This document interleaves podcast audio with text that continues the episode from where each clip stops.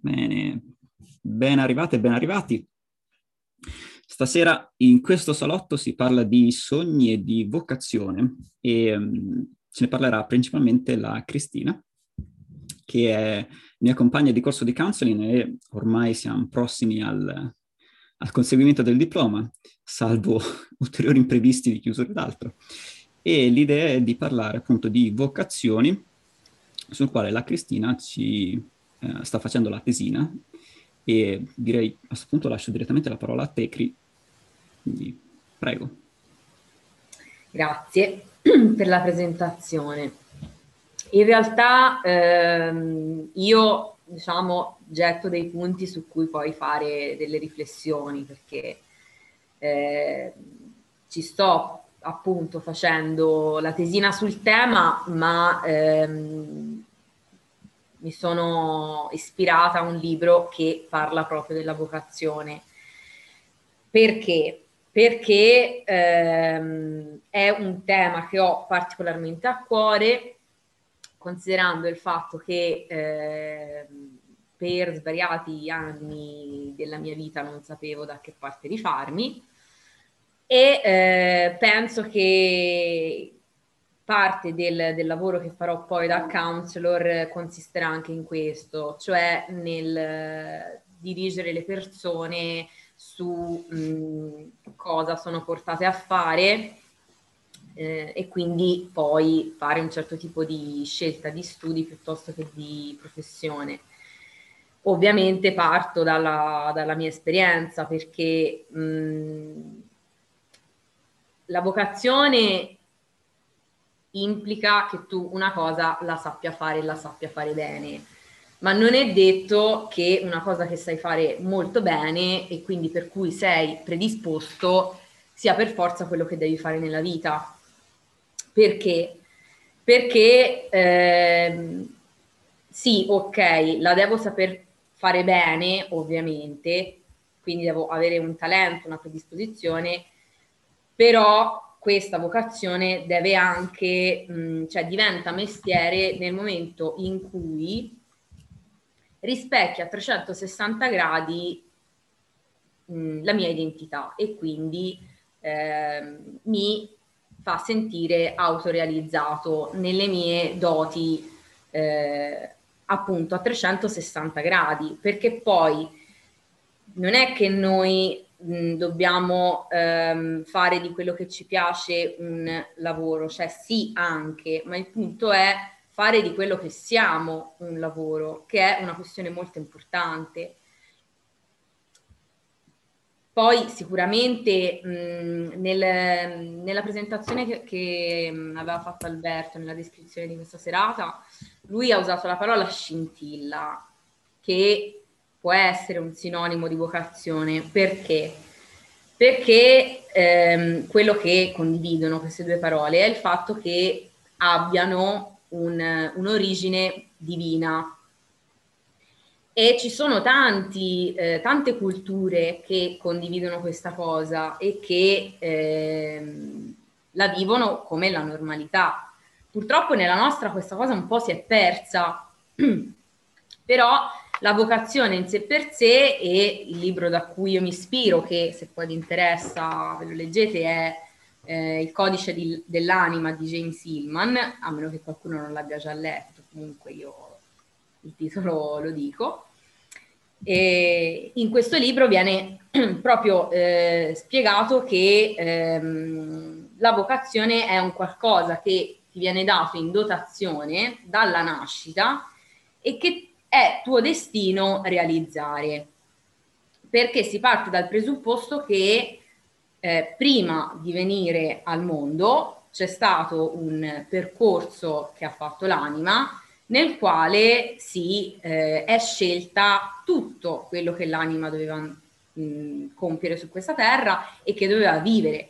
Quindi non solo il tipo di lavoro, ma in che famiglia nascere, in che ambiente, in che condizioni, eccetera.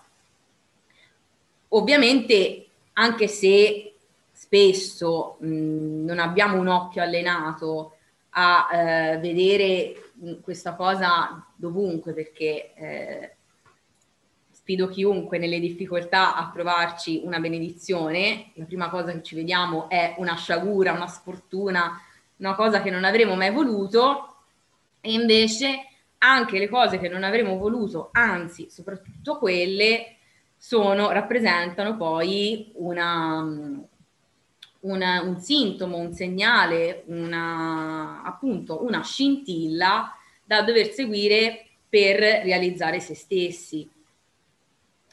E tra l'altro eh, si è parlato nella, nella serata, nella, nella, descrizione della serata della differenza fra eh, sogno, lavoro dei sogni e, ehm, oppure hobby, passioni, eccetera. Anche qui ci sarebbe da aprire una parentesi enorme perché sogno e vocazione non sono per niente la stessa cosa. Perché? Perché il sogno è un qualcosa di più fantasmagorico, quindi sogno che so di fare il calciatore nella vita, però magari non è detto che ne abbia per forza le doti. Invece avere la vocazione a fare il calciatore vuol dire che ti fa sentire realizzato come persona, oltre che fare una cosa che ti piace e in cui sei molto bravo. Ovviamente per fare questo, cosa, qual è il, il presupposto? Rimboccarsi le maniche, che se è una cosa, se è una cosa che mh, su un sogno uno non considera molto, sulla vocazione invece sì, è proprio eh, la base.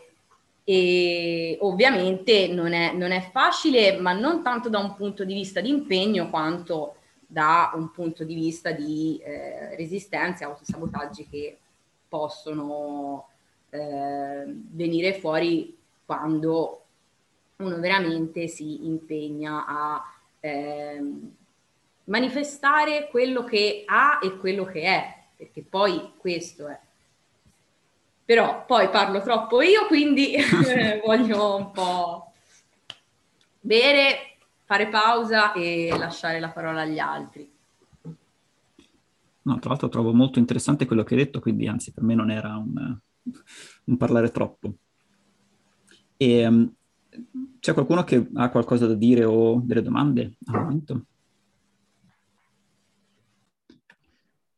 Ah, a me è venuto in mente, diciamo anche a me, la differenza tra sogno e vocazione, perché magari vedo il sogno come qualcosa che magari più a livello mentale, magari, che ne so, abbiamo dei modelli e immaginiamo che raggiungendo noi quei modelli, diciamo, riusciamo ad essere felici, però è una cosa più mentale, magari non abbiamo, eh, diciamo, o non abbiamo le caratteristiche per raggiungere quei modelli, oppure in realtà magari anche se li riusciamo a raggiungere, poi ci rendiamo conto che non è quello quello che ci rende felici. Quindi magari una cosa è quello che pensiamo che ci renderebbe felici, una cosa è proprio, diciamo, come siamo, come siamo. E quindi quello che magari neanche sospettiamo, che però eh, è quello che veramente ci può far sentire realizzati e quindi quella sarebbe proprio la vocazione, mentre magari eh, diciamo un sogno quando non coincide con la vocazione è qualcosa che anche solo per un po' può portarci fuori strada.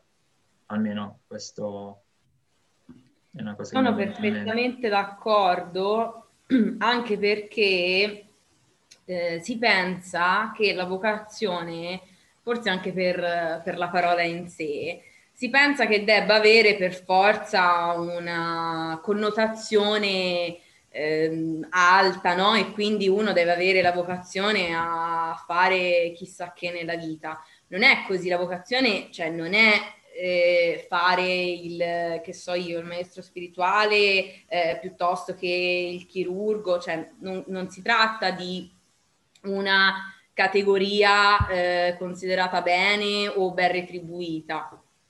Uno può anche avere la vocazione a fare il macellaio, ma perché? Non tanto perché magari gli può piacere spennare i polli, ma perché fare il macellaio nel, so, nel paesino di 10.000 abitanti lo fa sentire realizzato perché ha un contatto col pubblico tale per cui lui, eh, incontrando i clienti tutti i giorni e tagliando la carne ai clienti tutti i giorni, si sente nutrito. E quello va bene così Quindi, perché dicevo appunto che il sogno è fantasmagorico? Per questo, perché tante volte i sogni appunto sono sogni, ma poi di mh, mm, cioè, un contatto con la realtà vero e proprio tante volte non ce l'hanno. Mi sembra di capire che sono venute fuori due distinzioni stasera sulla questione sogni e um, evocazione. Da un lato la vocazione, eh, come detto prima Cristina, eh, la scintilla è un qualcosa che arriva da, possiamo dire, dall'alto o dal profondo, quindi qualcosa che arriva scelto dall'anima, e, ehm, mentre il, il, sogno più visto come qualcosa che può arrivare anche successivamente da, eh, come diceva Giovanni, da modelli esterni, da eh, condizionamenti esterni, quindi un qualcosa forse di più effimero. E, um, l'altra cosa me la sono persa, né, che volevo dire, però diciamo che già questo è, è qualcosa che mi sembra abbastanza comune. Zrinka, vai pure. Ciao a tutti, ma è, è interessantissimo che prima, per me, prima associazione di vocazione ha risvegliato in me l'associazione di mamma, perché mi pare che praticamente ci sono, io non ero una di queste donne che credeva nell'istinto materno, ma dopo quando sono diventata mamma ho capito che certe cose proprio mi riempiono e mi sono riconosciuta. E una volta quando uno eh, mi ha chiesto ma tu cosa fai? Io con orgoglio ho detto io sono una mamma. E, e pra- praticamente anche questo, ma non manco sapendo che c'hai dentro, non credendo che c'hai dentro, eh, strada facendo riscopri la, questa tua vocazione por- proprio come dici, diceva Cristina, eh, che ti senti realizzato, ma, ma, quanto può essere un nonsense? Perché dicono che donne sono realizzate se, eh, se realizzano anche eh, tra lavoro, ma ci sono certe donne che veramente si sentono realizzate come, come tra le virgolette massae che prendono cura di casa e della sua famiglia e di essere mamme. Tutto qua. Eh, grazie Strinka. Assolutamente, perché eh, come dicevo prima, ehm, cioè, la vocazione è realizzare quelli che siamo veramente nel profondo, in maniera autentica. Quindi se eh, in questo caso uno ha una vocazione a esprimere la propria maternità, che vuol dire, vuol dire sì esprimerla in quanto mamma e quindi con i propri, quindi coi propri figli, vuol dire anche essere materna in tutto quello che faccio e quindi mostrare maternità con, non lo so, se ho dei clienti al lavoro, con um, uno sconosciuto per una gentilezza che mi fa. Quella, quindi, cioè la vocazione è a, veramente a 360 gradi, sia sul lavoro che non.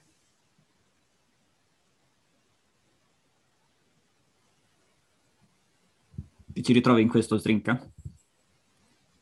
Sì, sì, assolutamente, condivido, condivido assolutamente in pieno. Eh, mm. perché quando credo, quando abbiamo una scintilla dentro di noi, eh, di, di, questa piccola divinità dentro di noi, li, la condividiamo con tutti, proprio questo, se vogliamo, questo senso femminile, di, di mm, forse anche materno, sì, che, che, dopo condividiamo con tutti, anche con un passante che ti chiede informazioni o, o comunque mh, mm, mm, collegato con uh, dare puro amore incondizionato, perché mm. i genitori questo fanno molto spesso, eh, che l'amore è incondizionato e dopo lo applichi molto più facilmente verso tutti, verso il prossimo. Sì, condivido. Sì, io volevo dire una cosa, ehm, grazie Cristina ad aver fatto questa precisazione. Io oh, non ho figli e nonostante questo mh, mi rendo conto che in quanto donna o comunque anche questa parte di maternage più che di maternità, questa proprio maternage universale che è ehm, l'accudimento, l'accoglienza anche nei confronti appunto de, de, de, dell'altro, a prescindere. E quindi è effettivamente un, un allargamento molto femminile, ecco, di questa, di que- lato femminile che anche gli uomini ovviamente ave- possono avere, dico, del lato femminile universale, e è una cosa molto bella in effetti. Sì, grazie Cristiana. In effetti qui eh, sottolineerei quello che ha detto prima la Cristina, che eh, sostanzialmente si esprime quello che si è a questo punto.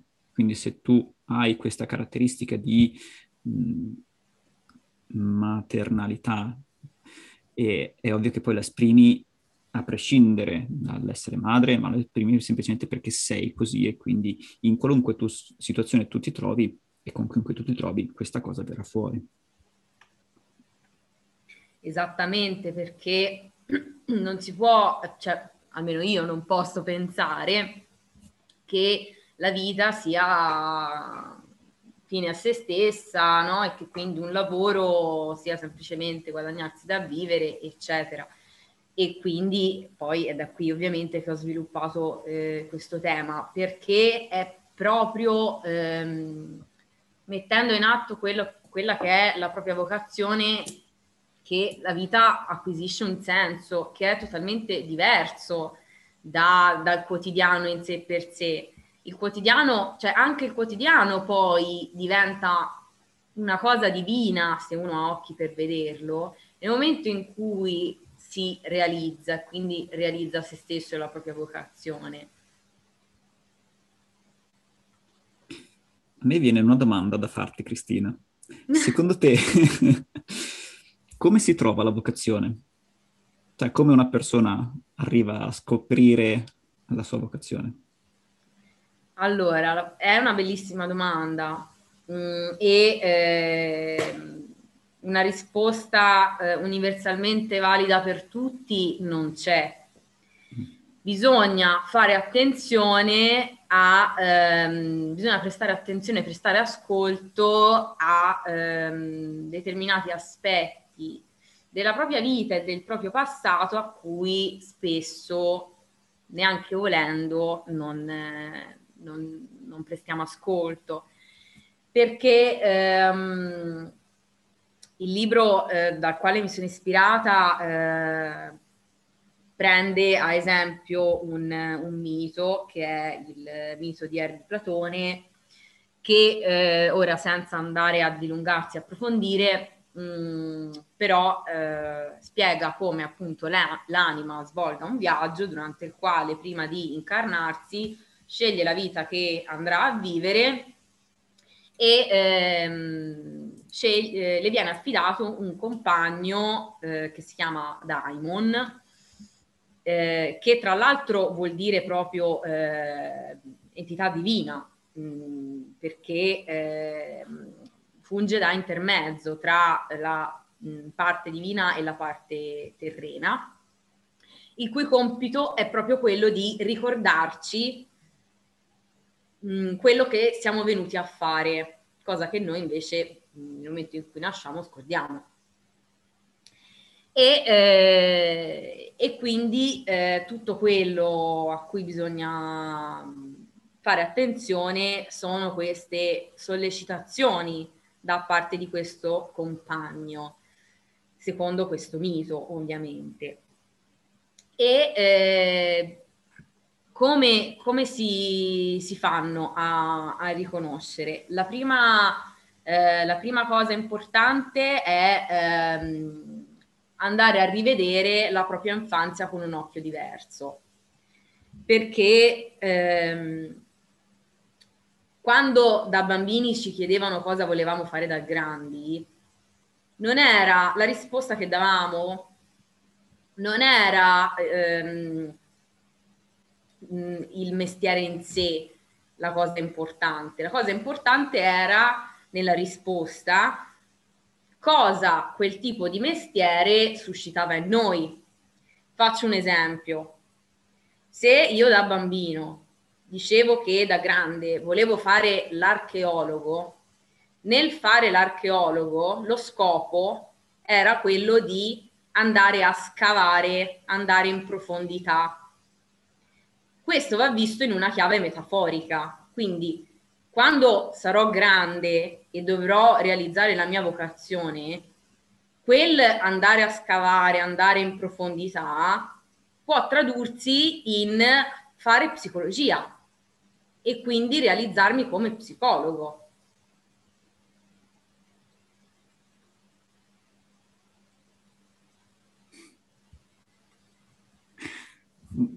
Mi fe- no, mi sono fermata qui perché secondo no, me... è interessantissima questa cosa perché io da piccolina volevo fare l'archeologo.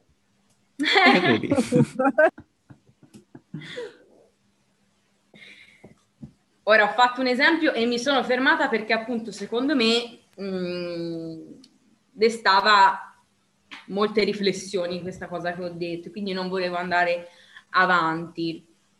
Mm. Eh, però è, ehm, è il primo punto da cui partire per capire cosa sono venuto a fare io qui. Un po' come eh, si dice che i bambini quando sono ancora un po' più liberi e meno indottrinati hanno già l'idea di... Eh, hanno un po' il ricordo anche di quello che è successo prima, quindi magari già cosa eh, sono venuti a fare su, questo, su questa eh terra. Sì, eh sì, perché? Perché i bambini hanno eh, di per sé il contatto col divino molto più sviluppato rispetto a noi e non sono ancora eh, invischiati in tutte quelle dinamiche nelle quali eh, devo, eh, non posso deludere X, eh, non posso fallire perché se fallisco non mi sentirò abbastanza amato, eccetera, eccetera. Tutte quelle resistenze che invece mh, bloccano eh, l'adulto spesso in maniera inconsapevole. Quindi è per questo che la prima domanda che si fa è ma tu alla domanda cosa volevi fare da grande quando eri bambino come rispondevi? Perché il bambino sa perfettamente quello che deve fare, sa perfettamente e lo manifesta, lo dice e in maniera per lui chiara, però da eh, interpretare in questo senso. Cioè non è la risposta in sé, è cosa era collegato a quel tipo di lavoro che ti può far capire mh, qual è la tua vocazione. Ora, io ho fatto l'esempio dell'archeologo, ma così ce ne sono tantissimi. Mi viene in mente l'immagine appunto della scintilla come immagine metaforica, eh, in cui il bambino ce l'ha ancora bella accesa e viva, mentre nell'adulto rischia di essere o, se possibile, un po' sciupata o comunque coperta da, da altro e quindi più difficile da vedere. Quindi per trovare la vocazione è un po' andare a riscoprire, a far risplendere di nuovo questa scintilla che abbiamo, o fare due chiacchiere col Diamond. Eh sì, infatti è per quello, è, è per quello che poi eh, se uno la, la, riaccende sente quel nutrimento di cui parlavo prima. Mm. C'è qualcuno qua che ha voglia di raccontarsi o dire se quella scintilla l'ha sentita, la sente?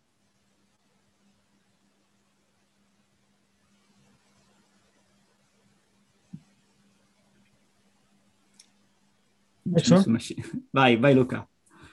Io negli ultimi anni, sono parecchi anni, troppi per dirlo, che mi vergogno, sono disoccupato e in generale le mie attività sociali ho calate.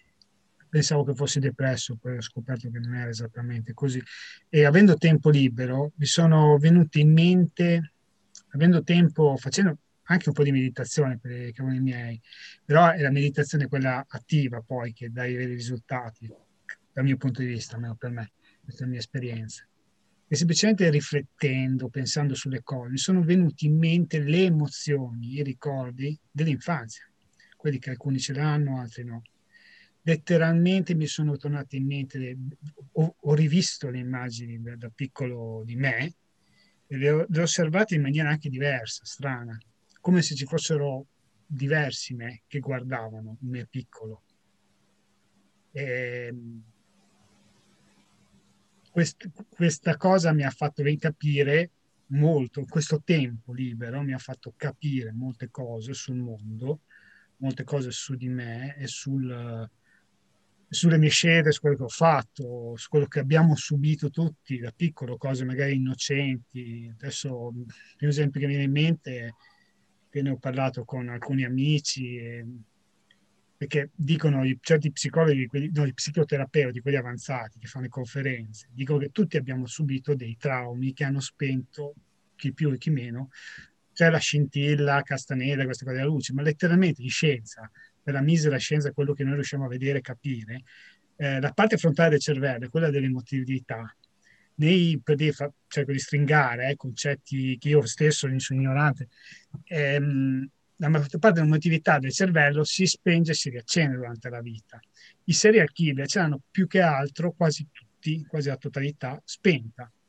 Ha pochissima attività questa compreso il più grande scienziato di queste cose, questo documentario anche su questa cosa buffa perché lui stesso ce l'ha spenta questa parte, stava per chiamare la polizia per avvertire perché fanno de, de, schedano la gente e avvertono perché dicono questa persona causerà dei crimini perché non si rende conto. Nella finanza, nel mondo del marketing, del management, io ho fatto come mestiere anche questa cosa, ti insegnano un po' a spengerla, la cosa dell'obiettivo, del raggiungere eh, di importi delle cose eh, per, per far parte di un, una cosa più grande, un servizio che ti denaturizzano, ti deumanizzano de, totalmente queste cose qua. E io appunto da piccolo, per dire, ho fatto un esempio di come io posso, mi, mi, ci possiamo autocurare se abbiamo il tempo di, di osservarci e di ricordare queste cose. Da piccolo ho fatto un gioco all'asilo, ci facciamo fare questa attività, il gioco della sedia, lo avete presente se avete fatto o non fatto questa cosa. Io mi sono rivisto, mi sono scordato, chissà quanto tempo, ma ci avevo ci ho pensato per anni queste cose. Eh, il gioco della sedia è una cosa, è una cosa terribile, una cosa che, che ci ha, chi l'ha subito. Non lo so, scusa, diventa... scusa Luca, il gioco della sedia quale intendi? Quello dove eh. si toglie una sedia e ti devi sedere prima degli altri? Sì, c'è la musica, facevano così, almeno eh, quello che ho visto poi anche fatto, l'ho visto poi nel vita. C'è la musica, il gioco è basato sul divertimento della musica, è un gioco anche musicale. Spengono la musica gli insegnanti, mentre i bambini eh, la spengono a un certo punto, mentre girano attorno al numero di sedie che ne ha uno in meno rispetto al numero di bambini. Tu se vuoi continuare a giocare e non metterti in disparte, quindi, quindi poi un bambino ha questa cosa del, dell'imparare, se tu gli, gli, gli, fai, lo fai sbagliare è contro natura, lui è lì per, far, per, per, per vincere, devono vincere, solo gli adulti possono perdere eh, imparare qualcosa, i bambini no. Quindi già solo questo è un concetto completamente contro natura. E spengono la musica all'improvviso e tu ti devi accaparrare un posto. E io non mi ricordo, de- mi ricordo dei dettagli pazzeschi. Io mi, mi ricordo che ho osservato me che me lo ricordo che io osservo me, eh, insomma, è difficile anche spiegare, più, più, da sentire che da dire, che um, insomma, avendolo fatto più volte, avendo subito gli spintoni, magari da uno che era più grosso di me, ecco del genere, io ho iniziato a pensare che per vincere dovevo individuare il, il, quello di fianco a me, perché ne hai uno in fila, tu giri in tondo e hai uno in fila, uno davanti e uno dietro quelli sono i tuoi nemici, i tuoi concorrenti, quindi i tuoi nemici. Individuavo qual era più debole e, e mi buttavo su quello, spingendolo via io per prendermi la sedia, perché l'avevo subito io, ok. E non so bene come è finita, io so che comunque questa cosa poi ho smesso di farla, penso. E ricordo, e poi è impressionante perché non mi ricordo io queste cose, ma è come se, se mi vedessi, come se vedessi me stesso da un'altra, un'altra parte di me che osservava questa cosa e questa parte di me provava disgusto per questa cosa, perché io penso di aver spintonato, ricordo di aver spintonato, una ragazza dietro di me di averla spintonata per prendermi il suo posto. Però dopo che ho fatto quest'atto, qualcosa dentro di me si è, si è, si è rotto, si è spezzato dopo che ho fatto questa cosa. Non mi è piaciuto questa cosa che ho dovuto fare. Ho sentito che tradivo me stesso, tradivo la mia identità, tradivo il mio, il mio perché ero, perché volevo giocare anche. Quindi, sì, era un... Poi ce ne sono altri che ho sentito anche sul Monopoli, quanto anche il Monopoli che ci insegna a rubare. Ma infatti eh, il Monopoli a quanto pare è stato inventato eh, per far vedere le bruttezze del capitalismo e mentre tu mi parlavi ah. del... Eh, sì, poi è stata ovviamente rubata l'idea ed in puro stile capitalistico ci hanno fatto i soldi. Comunque, il, ehm, quando tu mi raccontavi, adulti, sì, poi... quando mi raccontavi del, di questo gioco della sedia, che io me ne ero dimenticato della sua esistenza, e mi stava venendo in mente la stessa cosa, eh, che effettivamente il, il gioco del impara il sopruso per sopravvivere, che va contro, per me, eh, tutta la, la bellezza del, di ciò che può essere un essere umano e quindi anche contro quella scintilla divina che, a mio avviso, ma ripeto, questa è una mia opinione personale, tendenzialmente eh, non ha questa cattiveria insita, al contrario, semmai è sempre mh, volta al bene della persona e di conseguenza di chi è intorno. Quindi grazie per, per questa esperienza. No, ma non è una tua idea, ci sono il darwinismo che ci hanno raccontato a noi è una mezza ciofeca, una mezza verità. Stesso Darwin, la cosa del perché poi adesso nei film gira il giorno d'oggi, crisi finanziaria, darwinismo della competitività era una delle teorie che lui essendo un grande scienziato, lui è uno scienziato prima che un, un medico, che un, che un veterinario, tutto quanto, eh, prendeva in considerazione, ma non si è mica fermato lì. Se vuoi ti mando un video di un giovane universitario che, che, che, che non so se ci ha fatto la tesi su questa cosa, spiega che lui è andato avanti, che la natura stessa è, non è, se fosse così, se fosse la competizione, noi non saremmo qui, perché i primi batteri si sarebbero mangiati a vicenda e non avrebbero cooperato nel creare degli organismi complessi. E quindi un concetto contro natura non è una tua impressione. Volevo dire che ci sono dei fondamenti. Stesso darwinismo che ci hanno raccontato, che viene usato dalla finanza per dire perché, perché, esiste la finanza, perché bisogna sottomettersi alle regole che ci dicono economiche, ma in realtà economia vuol dire eh, regole della casa, regole dell'ambiente, nello specifico. Quindi se noi non seguiamo le regole dell'ambiente, siamo già lì che, inter- che spezziamo il nostro destino, perché siamo qui proprio per continuare queste regole, per capirle, per ampliarle. Ci viene fatto da piccolo, poi dicono i giapponesi che, che spaventano i bambini invece con le maschere, quella è tutta un'altra cosa. Quindi dicono, quelli sono dei mostri, perché fanno queste cose ai bambini? Beh, eh, io, io, ringrazio di non essere diventato un serial killer perché ho subito questa cosa da, da piccolo. E il Monopoli, anche quello che ha fatto dei danni. Cris, stavi per dire qualcosa prima? Sì, stavo per dire che ehm, la scintilla, no? La, sì, chiamiamola scintilla, per come eh, me la immagino e per come l'ho studiata finora io, a sentir parlare di competitività, competitività gli viene da ridere, perché non è competitiva, ma semplicemente per il fatto che sa perfettamente che non c'è nessuno al mondo come lei e nessuno può fare quello che può fare lei, non da un punto di vista di arroganza, ma da un punto di vista oggettivo delle cose. Io sono unica e irripetibile e unico e irripetibile è il compito che mi sono scelta e che devo portare a termine, che devo realizzare non lo può fare un'altra persona al posto mio perché non ha le doti che ho io.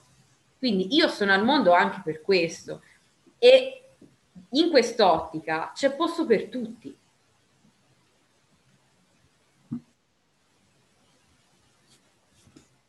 Sì, su questo anche mi trovi, mi trovi d'accordo.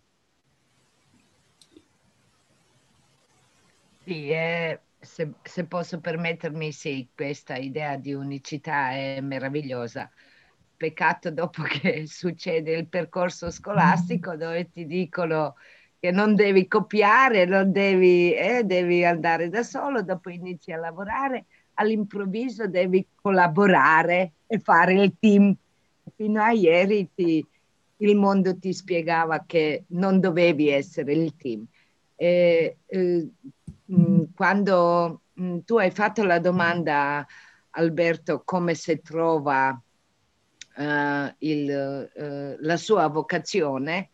Uh, mi è piaciuta tanto la risposta di Cristina per tornare indietro, perché solo quando, da piccoli, quando non siamo inquinati, avevamo queste sensazioni che ci veramente riempivano di felicità. Eh, eh, da un, c'è qualche psicoanalista che può sapere cosa vuol dire desiderare nel tramvai, nel tram, eh, prendere i biglietti dei passeggeri. Questo io volevo essere da piccola. Ma in chiave metaforica può voler dire che mh, comunque hai il, il, desiderio di accompagnare le persone in un viaggio. Ok? E questo può tradursi in una serie di lavori, no?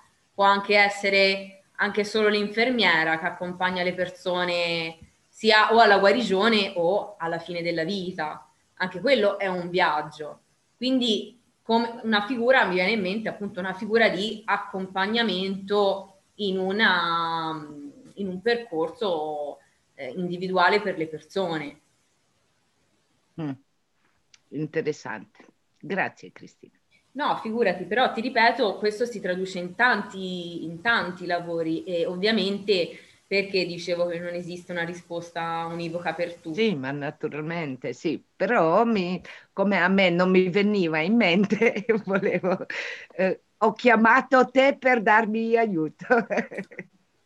mi fa piacere, eh, ma da dentro, guarda, anch'io faccio fatica a capire la mia di vocazione, eh, finché, ehm, finché la visione è troppo eh, invischiata non, non, la si vede e, e, quindi è per questo poi che è importante eh, confrontarsi in generale e, eh, ed è per questo che sceglierò di poi specializzarmi anche in questo tipo di aiuto, di aiuto perché penso che mh, adesso, ma come sempre, eh, scegliere alla fine di un percorso eh, di studi cosa si vuole fare nella vita per come la vita ci è stata raccontata e insegnata finora è molto difficile. Ah, infatti mi veniva da dire, proprio in base a quello che hai detto tu prima del fatto che per la vocazione c'è da rimboccarsi le maniche, in base a tutto quello che è stato detto adesso da te, da Luca e da, da Srinka, ehm, anche solo per il fatto che questa scintilla, questa vocazione viene eh, facilmente dimenticata o soppressa o coperta da altro, già solo per questo è un lavoro non indifferente ritornare, andare a scavare, ritornare indietro eh, per poterla far emergere nuovamente. Sì, e poi eh, io dicendo che bisogna eh, rimboccarsi le maniche mi riferivo al fatto che ehm, tornando al discorso della differenza fra sogno e vocazione, eh, se io dico il mio sogno è fare il cuoco, per dire, sto dicendo uno a caso, e invece avere la vocazione di diventare cuoco, eh, ehm, ok, c'è cioè il sogno di fare il cuoco, però cioè, da A a B come arrivi, no? Cioè qualcosa devi fare ed è probabilmente la parte più difficile, cioè tradurre una vocazione in un piano d'azione è veramente la parte più difficile, sia perché implica una serie di ehm, ostacoli interiori e a volte anche esteriori da affrontare, sia perché uno non sa da che parte rifarsi. Però è questa anche una grande differenza col sogno. Il sogno, quando arriva il momento in cui bisogna fare qualcosa per concretizzarlo, spesso non si fa niente e ci si rende conto che ehm, ci piaceva finché era proprio a livello fantasmagorico. Invece la vocazione è un'altra cosa, la vocazione è io posso fare altro che questo, perché questa sono. E quindi per farlo cosa devo fare? E ci sono no, tutti il piano d'azione che implica una serie di micro obiettivi da realizzare uno dopo l'altro. Infatti mi viene la parola motivazione che eh, tra l'altro è, è, usata moltissimo anche nel, nel buddismo ma anche in altre discipline e che forse è quella che effettivamente ti permette di, uh, di capire se effettivamente è quello che stai volendo o cercando di fare è un qualcosa di, di, profondo, come appunto la vocazione, allora dici sì, la, la, la, motivazione c'è, è salda, è stabile e di conseguenza gli ostacoli, nonostante siano grandi e difficili, vado avanti. Oppure no, cioè, la motivazione è semplicemente perché magari avevo quello schiribizzo di voglia quel giorno eh, però al primo ostacolo arrivo, bam, mi fermo. Infatti ehm, mi torna in mente quello che ha detto Giovanni prima sul, sul fatto che i sogni a volte sono mentali, perché mh, mm, io, almeno per, que- per quanto mi riguarda, per qualche anno della mia vita ho pensato di eh, dover eh, insegnare perché avevo una certa predisposizione a farlo. L'ho anche eh, fatto così spassionatamente, nulla, nulla, di serio, davo ripetizioni e avevo un, un buon feedback. Quindi le persone con me si trovavano bene, mi rendevo conto che ero brava a farlo e per una serie di anni ho pensato di ehm, il, il pensiero che avevo io era di insegnare l'italiano agli stranieri. Quando stavo per concretizzare eh, questa cosa, perché mi stavo per iscrivere all'università e fare la facoltà per insegnare l'italiano agli stranieri, eccetera, mi sono resa conto di non volerlo fare.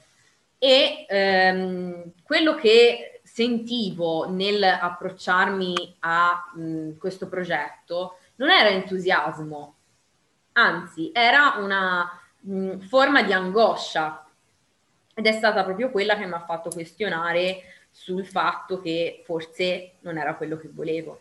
E effettivamente non lo era. Lo volevo per motivi mh, legati magari più, più all'ego. Eh, nello specifico io cercavo un lavoro che mi portasse fisicamente via dal mio paese perché non volevo restare nel mio paese. Ovvio che lì per lì per me è stata una crisi di identità, perché ho detto ok, allora io adesso che faccio nella mia vita? Ho sempre pensato di dover fare questo e adesso in realtà è stata col senno di poi una benedizione, perché è lì che ho detto, che ho capito che la chiave di volta non era cosa faccio, la chiave di volta era chi sono e di conseguenza cosa faccio, cioè viene dopo il cosa faccio, perché deve andare a braccetto, deve essere di pari passo, non sono due cose distinte, o meglio, lo sono purtroppo nella cultura e nella società in cui viviamo, perché se pensiamo per esempio alle culture aborigene, ok, o ai nativi, loro eh, facevano del, dei loro doni delle professioni. Cioè gli aborigeni veramente, ok, io sono bravo a eh, tagliare le pelli, ok, io faccio i vestiti, io sono bravo a ascoltare le persone, ok, io sono il saggio eh, del, della mia tribù che dispensa consigli. Per loro quella era la, era la normalità, era quello che accadeva. Quindi ovvio che ehm, eh, noi purtroppo questa cosa non la, non la, viviamo, però è invece, come ho detto appunto ora, è la normalità, cioè la normalità è quello che sono, faccio, non quello che sono e quello che faccio sono due cose distinte e vabbè, è lì che la vita acquisisce un senso e che ci, sent- ci sentiamo nutriti. Tant'è che adesso che io invece si suppone che stia seguendo la mia vocazione e che la stia traducendo in atti, ok? Quindi faccio un corso, studio, eh, mi organizzo, eccetera. Nel fare queste cose non sento più come prima nell'altro esempio angoscia, sento appunto nutrimento nell'andare avanti, nel fare questa cosa, perché mi rendo conto che mi permette di esprimere me stessa. Prima che, eh, far, prima che diventare fonte di guadagno, prima che diventare fonte di eh, riconoscimento esterno. Quelle sono cose secondarie, se ci sono, bene o meglio. La, la parte monetaria ci deve essere per forza, se no eh, non può neanche considerarsi vocazione.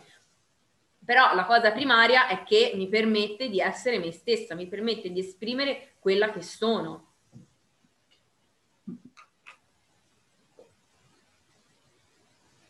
Vedo delle facce un c'è po'. Qua- c'è qualche Qualcuno che vuole dire qualcosa?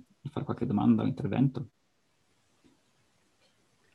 E a me era venuta, mi ha fatto venire un'idea, cioè un'idea, un ricordo prima parlando appunto del, del, fatto che per capire la vocazione magari si può guardare indietro. È una cosa che onestamente io di solito non, non faccio mai, guardare troppo indietro.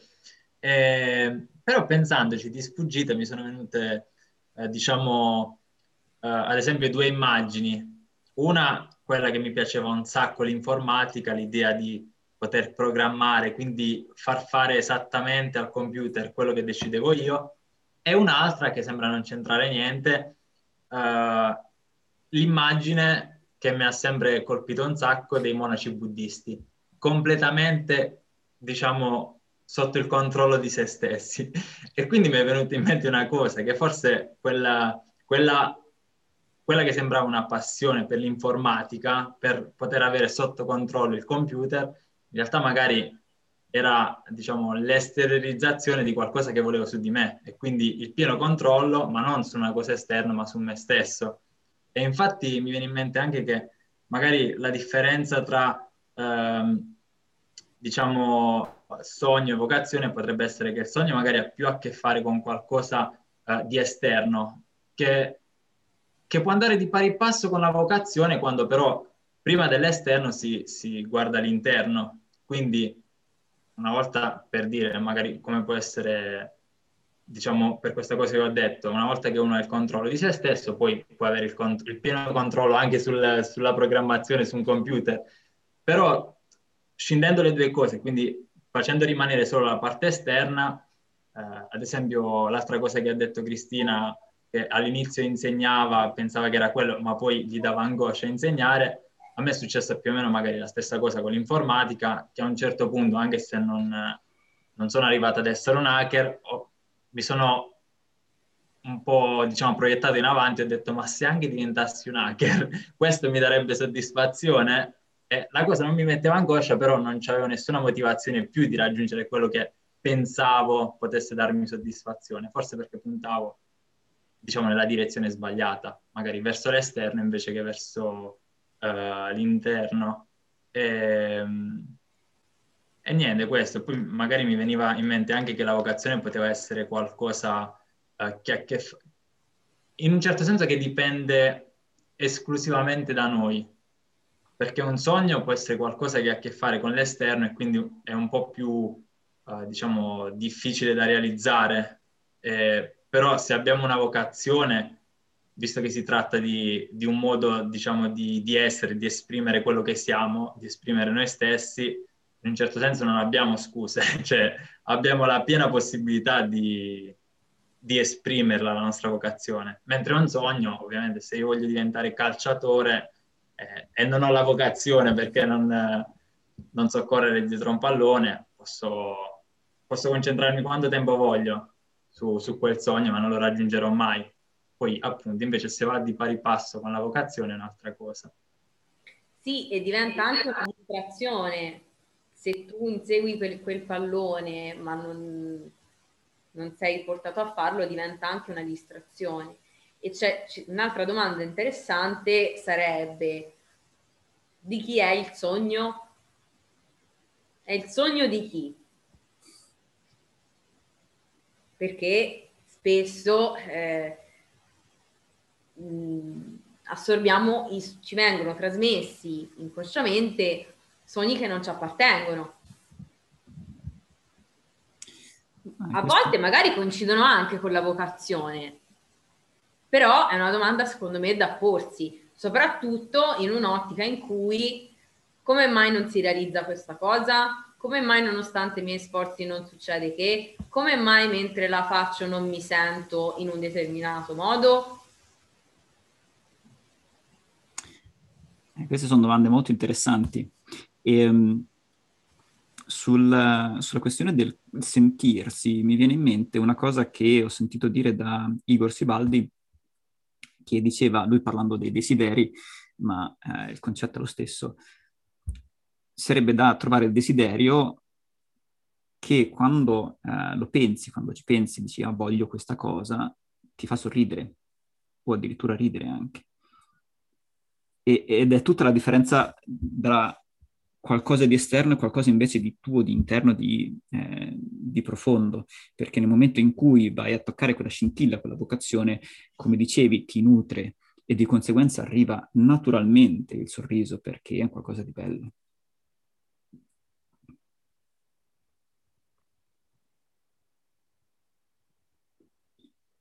E, ehm, io da idealista, quando penso ai sogni, eh, mi immagino il sogno, quello che è effettivamente più simile alla vocazione, qualcosa che arriva da, dal profondo.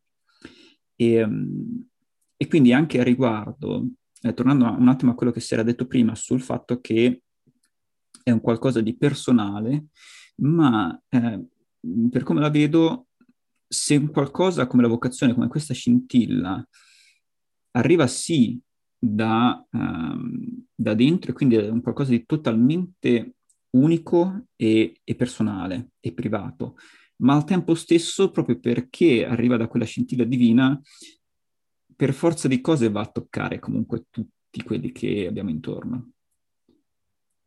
Ed è anche uno dei motivi poi per cui eh, mi piace fare queste, queste serate, questi incontri, perché nel momento in cui vai ad illuminare la, la, tua scintilla, la tua vocazione o il tuo sogno più, eh, più vero, mettiamolo così, per forza di cose vai a illuminare perché la scintilla si, si mostra, si fa vedere e va a illuminare chi, eh, chi ti sta lì intorno.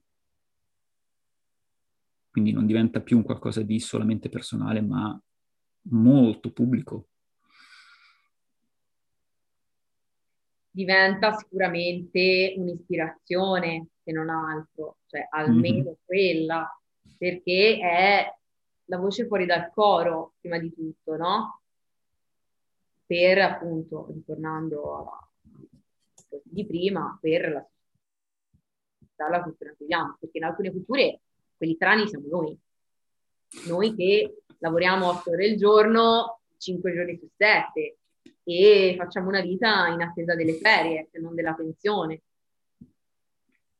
Sì. Per comprarci una macchina nuova, per eh, pagare il mutuo e via dicendo. Eh sì. Se posso ancora una volta io, sono vai, vai. noiosa. Eh, ma adesso pensando mh, mm, che mh, mm, Diamond scintilla eh, dopo che hai fatto il tuo percorso di vitriol, scavare eh, e trovarsi, noi possiamo, eh, adesso probabilmente me correggete perché il mio italiano non è perfetto, ma noi possiamo vocazione mettere uguale al talento, al talento puro. E dopo mi sono chiesta di chi ha trovato il, la sua vocazione, il suo talento artisti, secondo me, perché artisti fanno proprio questo che, che sentono, che desiderano, ma come pittori, così anche musicisti, eh, non guardano otto ore di lavoro, fanno e basta, è proprio per condividere la bellezza, perché credo che la vocazione, come proprio voi dicevate, è una condivisione della bellezza, proprio della nostra unicità, fare, mettere questo puzzle a, tutta la universalità. Ecco, tutto qua. È solo un pensiero. Si dice poi che sia uno solo, no Zecca? Sì, eh, chi dice che è solo uno solo, è vero. Leonardo ma... da Vinci non lo pensava di certo. Lui più che eh, altro dipingeva perché diceva che era, era, la forma d'arte che si poteva più portare in giro per lavoro, perché viaggiava molto cercando sempre dei mecenati per tanta la vita. Non aveva una, una, un talento e una passione. Sì, eh, e nelle università per adesso per adulti eh, ti fanno fare ad esempio ci parlato degli artisti, eh, quali, quanti mestieri artistici ognuno di noi potrebbe averne una, un grande talento in uno di questi. Non c'è solo l'arte manuale, ma c'è anche quella musicale, che è anche una delle intelligenze. L'università per adulti ti, fa, ti obbligano, che è un po' come, eh, come quella di monastero Shaolin, anche lì eh, tu vai per, per, imparare una cosa, ma sono tre le, le, i mestieri che ti insegnano, no? vero Appo? Eh sì. devi per forza, dicono, tanto li devi fare tutti e tre, se vuoi, se ti interessa uno, devi conoscere anche gli altri due. Meditazione, arte marziale e medicina, perché sono legati intrinsecamente e se vuoi sviluppare uno, vuoi imparare a giocare a calcio, magari devi magari sei, sei, sgraziato tutto quanto, ma è uno dei tuoi talenti che magari assieme ad altri si valorizzerebbe. Magari fare l'allenatore, magari altre cose, però nell'università per adulti, e preferisco, eh, ti insegnano, c'è l'ora della musica, con in mente quella di mm, Mauro Scardovelli, c'è la musica, l'ora di, di musica obbligatoria, non per adulti, ma tu sicuramente qualcuno c'è uno strumento, canto, un tipo di canto, perché ci sono tanti quei canti che dice no, non mi piace cantare. Eh, ci sono dei vocalizzi, non devi dire delle parole per cantare suonare, suonare con la bocca, cantare. Sì, sempre... no, no, non sei noioso, non dire così, non ti sbagli. sei saggio. Grazie Luca. Quali sono queste tue attive uh, meditazioni attive? Dai, condividi. Meditazioni attive. Eh, hai Beh, detto prima. È una storia un po' lunga. A noi abbiamo tempo. Forse è un po' fuori dall'argomento, ho avuto delle visioni. Fa- faccia- facciamo una cosa, se, se, se, vi va, a riguardo, magari ne parliamo poi dopo finita la registrazione. Ok? Sì, come no. Vai. Ma non c'è niente che mi vergogna. Eh. No, no, no, no, è proprio per una questione di rimanere nel, nel ah, topic adesso. Sì, sì, sì. Su talento e vocazione è interessante questa cosa che, che ha detto Srinka. Cri, a te viene in mente qualcosa? Eh, a volte. non sei toscana, tu vero? non avevo i dubbi. A voglia. No, mi viene in mente, cioè, Srinka ha parlato di artisti, no? E la maggior parte degli artisti è stato provato tramite le loro biografie che eh, erano eh, persone insofferenti a eh, tutti i costrutti sociali e quindi l'istruzione piuttosto che il lavoro classico da 40 ore a settimana. Mm, puoi ripetere che è andata via insofferenti a cosa? Insofferenti ai eh, costrutti sociali ehm, come la, l'istruzione o i classici lavori da, da 40 ore. Vengono in mente eh, gli esempi di, mm, per esempio, appunto Woody Allen, cioè persona, personaggio proprio, oltre che persona, ma proprio personaggio. Lui andava malissimo a scuola, non riusciva a stare fermo nei banchi, eh, disturbava le lezioni. Perché? Perché aveva un estro che non stava al pasto con l'istruzione e doveva in qualche modo uscire e eh, trovare sfogo, no? Oppure eh, Einstein. Einstein andava bene nelle materie, però era un indisciplinato.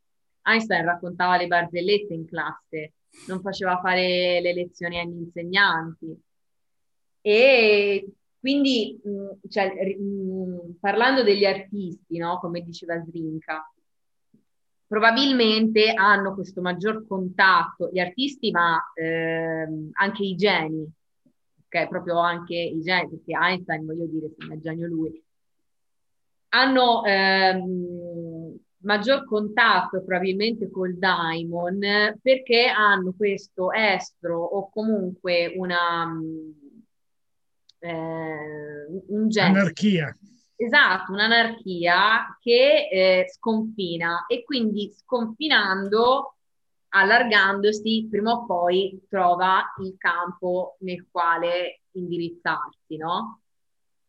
Non è, effettivamente non è un caso che, ehm, che gli artisti eh, riescano a, a realizzarsi, cioè poi ognuno si realizza, come ho detto prima, no? Anche il macellaio si realizza facendo il macellaio, magari. Però noi lo vediamo, abbiamo degli esempi degli artisti perché sono quelli che diventano famosi e quindi quelli da cui mh, cerchiamo di capire attraverso la loro biografia cosa è successo poi, fondamentalmente. E non è un caso, quindi Srink ha, ha detto una cosa che eh, è, è verissima, per rimanere nel campo delle, delle, metafore, mi è fatto venire in mente con quello che dici, Cristina, come se eh, queste scintille di queste persone siano talmente forti, talmente luminose, talmente grandi che non possono non fare altrimenti che seguire quella luce. E di conseguenza sono talmente grandi che per forza di cose poi coinvolgono anche tante altre persone, non per niente poi gli artisti, a me venivano in mente prima i Queen, che sono eclettici meravigliosi, eh, riescano a davvero a portare la loro arte e a farla uh, conoscere, quindi coinvolgere tantissime persone. È così, ma infatti, ma ehm, ora eh, ho fatto esempi, ho parlato di un artista come Woody Allen, di un genio come Einstein, no? Eh, però eh, ce n'è tantissimi di, di esempi così e ehm, mi vengono in mente tutti, tutti, i personaggi invece magari legati alla, alle tecnologie o all'informatica che hanno lasciato l'università per dedicarsi a dei progetti che per, per alcuni erano no, veramente eccentricità, bizzarrie, cose impossibili, cioè anche Zuckerberg no? con Facebook ha lasciato l'università, non è laureato, ora è miliardario sulla base di cosa? Sulla base di un'idea, di un progetto. Per lui era la sua scintilla, no? Per un altro era follia. E stessa cosa eh, Steve Jobs, eh, Bill Gates, lo, questi personaggi qui avevano in mente dei progetti molto lineari, cioè molto mh, coerenti con loro stessi, che però non seguivano quello che ovviamente rientrava in quello che doveva essere fatto.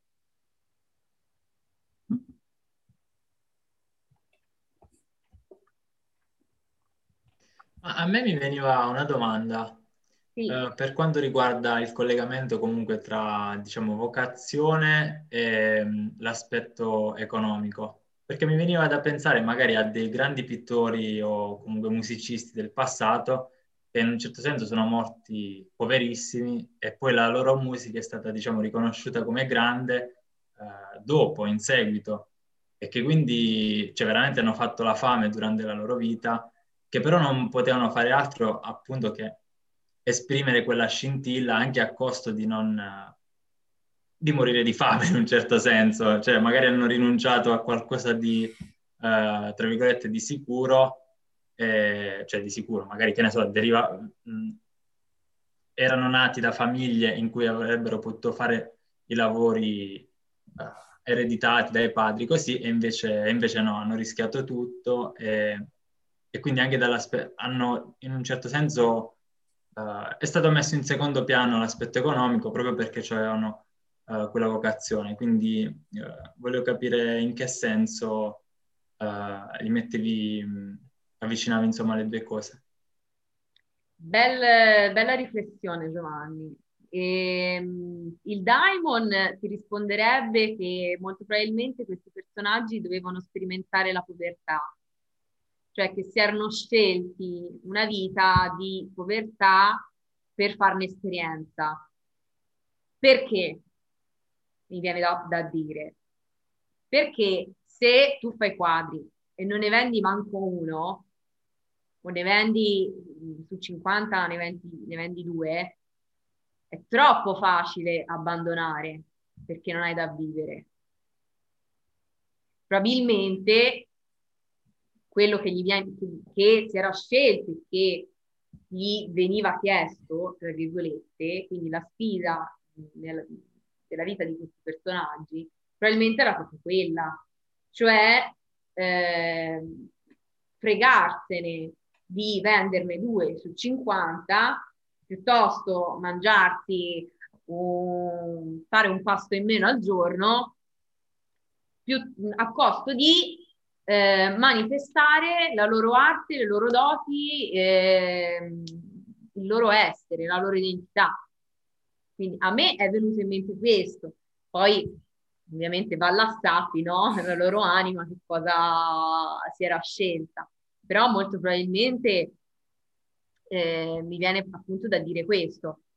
E sicuramente nella, nella storia dell'umanità ci sarà stato qualcuno a cui è successo, che avevano una vocazione, non riuscivano a vendere e ci hanno rinunciato. Eh, e grazie, questo sono buoni tutti a farlo. Chi invece continua a farlo nonostante le difficoltà, sono meno. Però probabilmente era quello che doveva realizzare. Perché? Perché sono diventati famosi dopo la loro morte e il loro nome è diventato una leggenda. Magari ispirando anche altri dopo di loro, magari anche questo era un compito che dovevano realizzare, no? Che però rimane ovviamente all'oscuro perché sei morto, non lo sai dopo chi ispiri, però magari faceva parte del progetto. In, uno dei miei punti di riferimento faceva un esempio, no? diceva sempre il tappeto, se lo guardi al contrario, vedi un intreccio di fili e non ci capisci niente. Quando lo giri dalla parte giusta, vedi una trama bellissima e dici, oh, vada bello.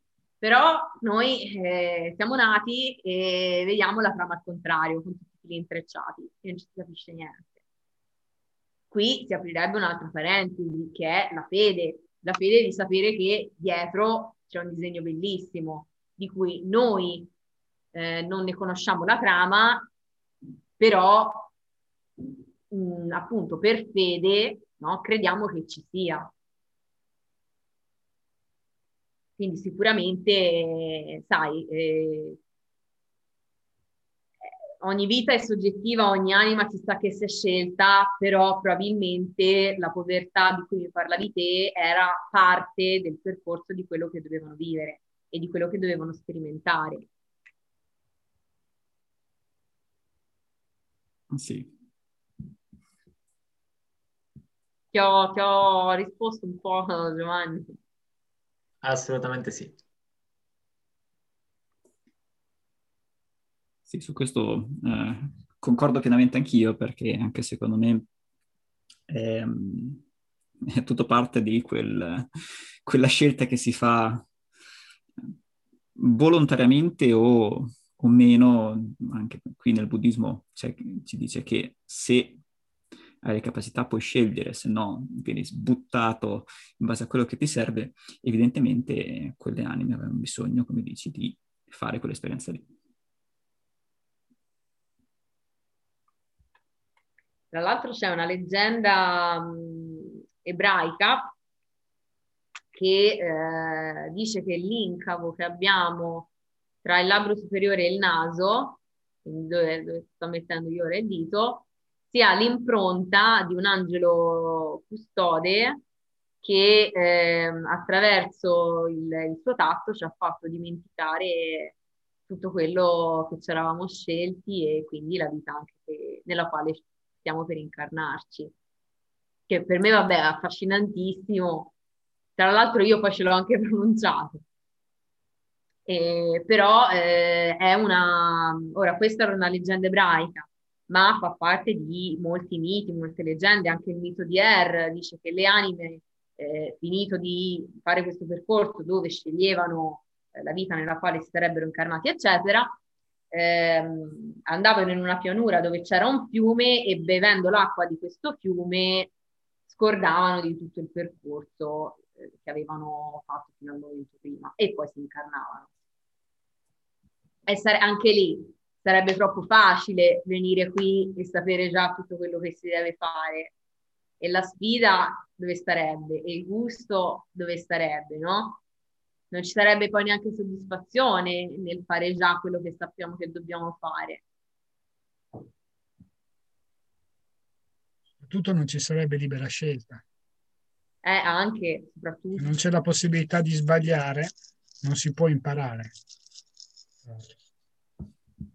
Questo è una cosa mm, decisamente importante.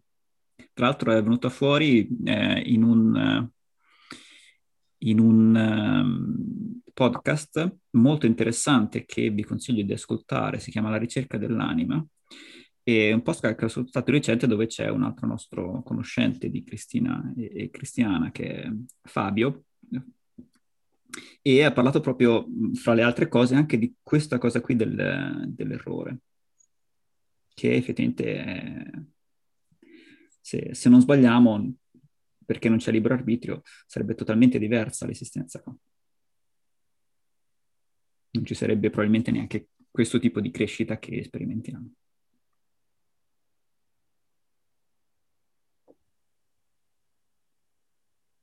ma anche lì, sai, è proprio una, secondo me, un punto di vista, perché mm. è un racconto, no? Che uno si fa e che gli è stato fatto.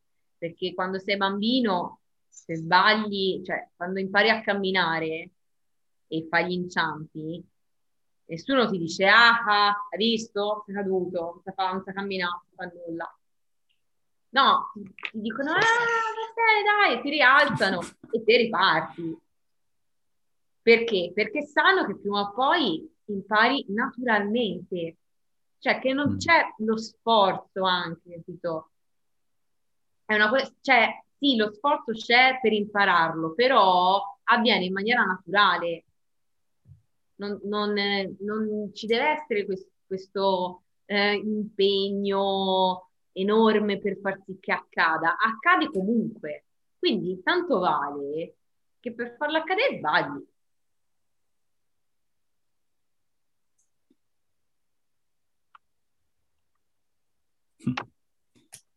Più fortunati quindi sono quelli che sono caduti dal seggiolone. Figa. Oh, te ci scherzi, ma guarda che, che invece potrebbe, potrebbe essere un nuovo punto di vista che cambierebbe tante cose. Tra l'altro, ne, sempre nel libro che citavo prima, eh, l'autore mh, si, si, inventa, diciamo, una, una, teoria che ha chiamato teoria della ghianda, eh, che spiega che eh, noi siamo una ghianda che è destinata a diventare quercia. E quindi la quercia che cos'è? La quercia è il frutto della ghianda. Quindi nella ghianda ci sono fondamentalmente tutte le potenzialità che ti portano a diventare quercia. No? Quindi anche, mh, anche gli incidenti di percorso, anche i cambi di rotta, anche mh, le ribellioni, come dicevo prima, fanno parte di questo diventare da, da ghianda a quercia. E mh, mm, sì, magari appunto, no? È, come dicevo prima, è un cambio di punto di vista. Cioè, se prima eh, una cosa può sembrare una sciagura, dopo diventa una benedizione. Quindi anche l'errore è una benedizione in questo senso. Mi viene in mente qui un altro esempio del, del cuoco Gordon Ramsay, che non so se conoscete. Gordon Ramsay, per esempio, era avviato nella carriera calcistica da giovane, stava entrando in, eh, non so se, come si chiamano, Serie A in Inghilterra comunque, eh, nei giovani, e a 18-19 anni eh, si è rotto un legamento e ha dovuto abbandonare la carriera grazie alla rottura del legamento lui si è dedicato alla cucina ed è diventato uno dei pochi più famosi, più rinomati, oltre che ristoratore, imprenditore, eccetera, no? Anche um, un pittore Henri Matisse, Henri Matisse iniziò a dipingere dopo che ebbe un attacco di appendicite e dovette stare a letto un tot di settimane. Magari lui ci sarebbe arrivato lo stesso a dipingere, però chi lo sa, no? Se uno veramente si sarebbe dedicato a quella cosa o meno. Quindi anche in quest'ottica anche gli errori fanno parte, gli errori, incidenti, come ho detto prima, incidenti di percorso, cambi di rotta, come nel mio caso di prima, che è stato un cambio di rotta proprio da una cosa a un'altra che non c'entravano niente, fortuna che è successo, perché se no magari io a quest'ora sarei, che ne so io, in Cina a insegnare italiano cinesi, che tra l'altro so che è un business che va alla grande, che guadagnano un sacco di insegnanti italiani in Cina, e magari sarei lì a dire ma io che ci faccio in Cina, per dire, no? Invece sono qui che sto facendo altro e dico, boh, pian piano si vedrà. Mentre che lo faccio, mi sto entusiasmando a farlo. Un po' come se la vita, eh, in un modo magari un po' brusco, ma ci volesse rimettere sulla, sulla carreggiata verso quella scintilla. Eh sì, esattamente, sono proprio, anzi, sono proprio eh, gli eventi che uno vorrebbe evitare in tutti i modi, che poi alla fine sono quelli che ti fanno questionare, ma su che strada sono, no? Cioè va bene fin, cioè, finora oppure devo cambiare? Cioè, grazie a Dio ci sono questi, questi eventi.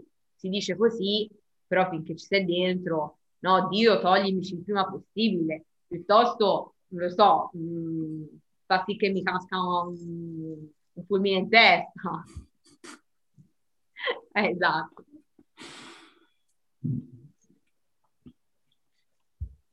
Avete qualche altra domanda o curiosità? Se no, si è fatta, siamo arrivati più o meno all'orario di fine. Curiosità, mi ha fatto venire in mente che i, i, i, grandi, proprio quei geni, quelli che erano avanti per i loro tempi, non quelli semplicemente famigerati come Einstein, che poi, erano, poi in matematica, mi spiace contadino, in matematica a scuola lui andava malissimo, aveva la sufficienza per malapena.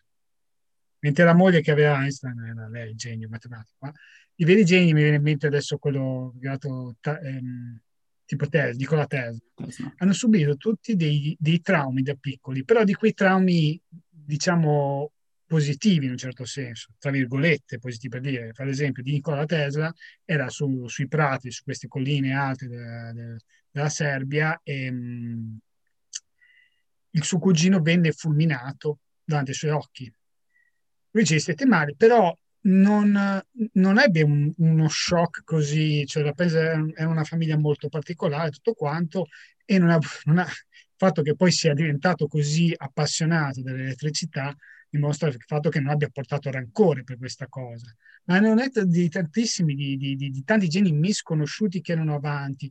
Quello, mi sembra anche quello mh, mm, che ha inventato l'intelligenza artificiale, adesso mi sfugge il nome, ma nel, nel, campo della matematica è sempre citato, che ha inventato anche il codice di decifrazione. Sì. Tu, ehm, forse tu Giovanni sai dire, sai il suo nome, saprai quello che ha decifrato anche i codici segreti ai tempi della guerra mondiale, che lui ha avuto dei traumi da piccolo, cioè delle esperienze tali che evidentemente l'hanno scombussolato e messo su quella strada. Forse Alberto, anche se non è se, che se sei fuori viene rimesso in careggiato, letteralmente ci devi entrare con dei calzoni dietro.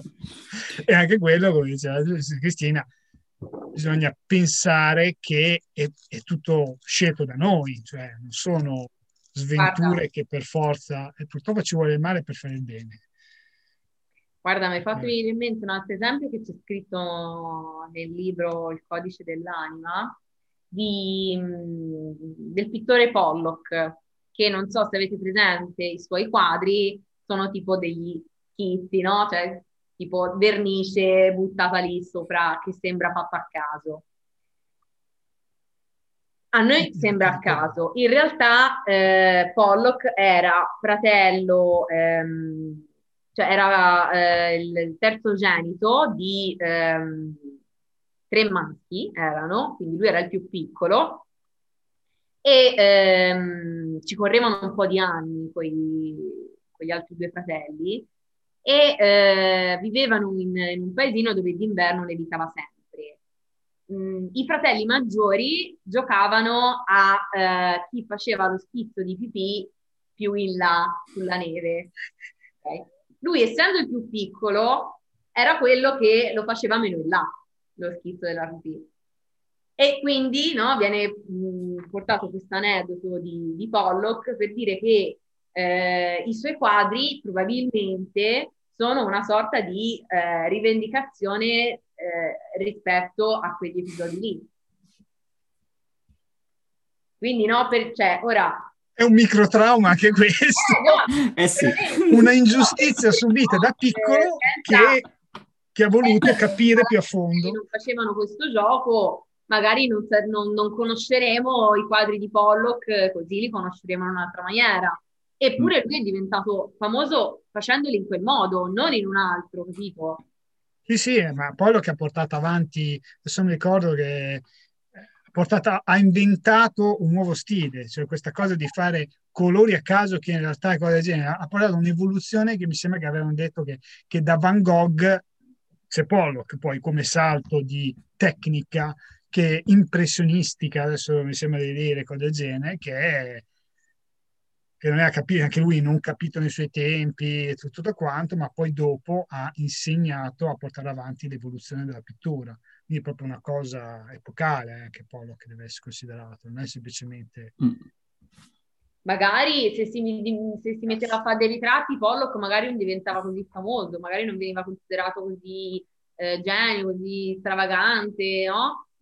Magari doveva fare proprio quel tipo di quadro per eh, raggiungere la fama che ha raggiunto.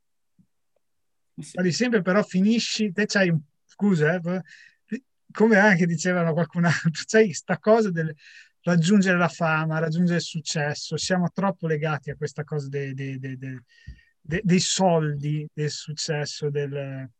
mentre invece quando avevi fatto quell'esempio tribale, che stava benissimo, dove in una tribù eh, pulita, pura, ehm, separata da eh, eh senza legamenti, perché anche lì i genitori non è che ti dicono ah, io sono il cacciatore della tribù e quindi mio figlio deve fare il cacciatore. No, hanno una, almeno per quello che ho visto io e sentito, hanno anche diritti iniziatici fatti apposta perché ognuno scelga la sua uh, utilità che vuole all'interno del gruppo che deve, non deve essere per forza legata al genitore e, e anche a quello che vede, che, che vede santo ragazzo. Quello, quello, quello è, è, vero, appunto, dicevi tu, lì che non hai il bisogno, la necessità imposta, poi tra l'altro imposta, perché anche questa cosa dei soldi ce la poniamo noi, ma in realtà con degli economisti oggi dovremmo lavorare 30 secondi al giorno testa. Marx diceva 30 minuti, da allora ne è passata di risorse in più che consumiamo quindi forse il nostro problema attuale adesso è quello, quello di, di, di, di, scapa- superare con l'evoluzione questo, questa, questa, cosa qui che abbiamo dentro tutti quanti, che, che ci limita nell'esprimere i desideri. Invece in una tribù tu finisci sempre con questa cosa, eh, ha, ha avuto successo, quindi e, e, come diceva Giovanni, se uno invece è un pittore, un artista, gli artisti in generale, si sa, gli artisti hanno fatto la fa- fanno la fame, due su tre fanno la fame, poi dopo viene decretato lo successo quando neanche sono più vivi non se ne accorgono neanche. Forse, forse la cosa non deve essere un, un imperativo. Ah, sto avendo successo, sono famoso, eh, no, no. indicato, alcune scelte sono, sono, purtroppo dei bambini piccoli, dicono voglio fare il calciatore, il cantante, quelle genere, perché è quello che vedono. È quello che vedono e pensano che veden- solo vedendo quello ce l'hanno davanti e pensano, sovrappongono la loro uh, abilità che avrebbero, del genere, a quella cosa e quindi cercano poi di fare quella cosa, ma magari è qualcosa che ci assomiglia, che tu hai saputo trovare dei bei come Azinga che se mi diceva da bigliettaia dell'autobus, tu invece hai detto accompagni il, i passeggeri, che non è che è semplicemente uno che vuole controllare se quello de- ha pagato il biglietto e quindi ecco del genere, ma gli sei necessario per il viaggio. sei uno che è necessario affinché i passeggeri possano passeggiare sul, sul mezzo. Sì, ma infatti io, ehm, eh, per me, sì, sì, ma il successo è anche quello che dicevo prima del macellaio per quanto mi riguarda. Eh. Poi, mm.